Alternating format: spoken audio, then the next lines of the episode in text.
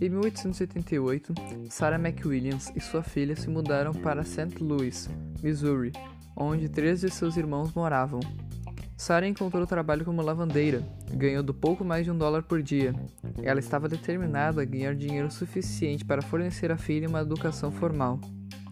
Como era comum entre as mulheres negras de sua época, Sarah sofreu de caspa severa e outras doenças no couro cabeludo, incluindo calvície devido a distúrbios da pele e aplicação de produtos agressivos, como lixívia, que foram incluídos nos sabonetes para limpar os cabelos e lavar as roupas, em que a maioria dos africanos não possuía encanamento interno, aquecimento central e eletricidade.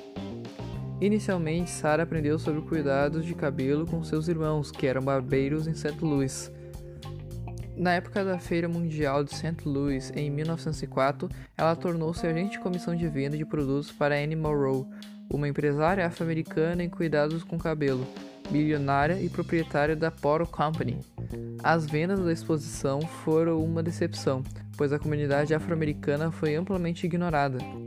Enquanto trabalhava para Maroon, que mais tarde se tornaria o maior rival de Walker na indústria de cuidados com os cabelos, Sarah começou a adquirir novos conhecimentos e a desenvolver sua própria linha de produtos.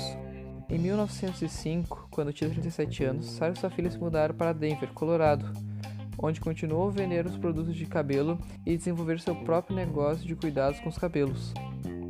Após seu casamento com Charles Walker em 1916, Sarah ficou conhecida como Madame C.J. Walker. Ela comercializou como uma cabeleireira independente varejista de cremes cosméticos. Seu marido, que também era seu parceiro de negócios, prestou consultoria em publicidade e promoção. Sarah vendeu seus produtos de porta em porta, ensinando outras mulheres negras a cuidar e pentear seus cabelos. Outros fatores que contribuíram para a perda de cabelo incluem diabetes pobre, doenças e banhos e lavagens de cabelo pouco frequentes durante um período. Em 1908, Walker e seu marido se mudaram para Pittsburgh, Pensilvânia, onde eles abriram um salão de beleza e fundaram o Lelia College para treinar culturistas de cabelo. Como defensora da independência econômica das mulheres negras, ela abriu programas de treinamentos no sistema Walker para sua rede nacional de agentes de venda licenciados que receberam comissão saudável.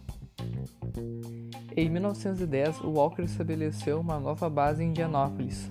A Leila, sua filha, também convenceu sua mãe a estabelecer um escritório e salão de beleza no crescente bairro de Harlem, em Nova York. Em 1913, tornou-se um centro da cultura afro-americana. Em 1910, Walker mudou seus negócios para Indianápolis, onde estabeleceu a sede da Madame C.J. Walker Companhia Manufatureira. Inicialmente, ela comprou uma casa e uma fábrica na 640 Northwest Street. Mais tarde, Walker construiu uma fábrica, um salão de cabeleireiro e uma escola de beleza para treinar seus agentes de venda e adicionou um laboratório para ajudar na pesquisa. Para aumentar a força de vendas de sua empresa, Walker treinou outras mulheres para se tornarem culturistas de beleza usando o sistema Walker. O sistema Walker incluía um shampoo, uma pomada indicada para ajudar o cabelo a crescer, escovação extenuante e aplicação de pentes de ferro no cabelo. Entre 1911 e 1919, durante o auge de sua carreira, Walker e sua empresa empregaram milhares de mulheres como agentes de venda de seus produtos. Em 1917, a empresa alegou ter treinado quase 20 mil mulheres.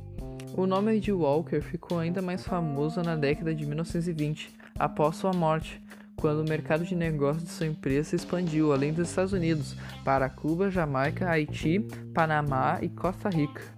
Além de treinar vendas e cuidados pessoais, Walker mostrou a outras mulheres negras como fazer um orçamento, construir seus próprios negócios e incentivá-las a se tornarem financeiramente independentes. Vestindo um uniforme característico de camisetas brancas e saias pretas e carregando sacolas pretas, elas visitaram as casas dos Estados Unidos e no Caribe, oferecendo pomada para cabelos Walker. CJ Walker é um exemplo de superação, uma mulher negra que subiu ao topo de sua carreira, criando produtos de cabelo para mulheres negras. Assim, também ajudando outras mulheres a abrirem suas próprias empresas e buscarem independência financeira.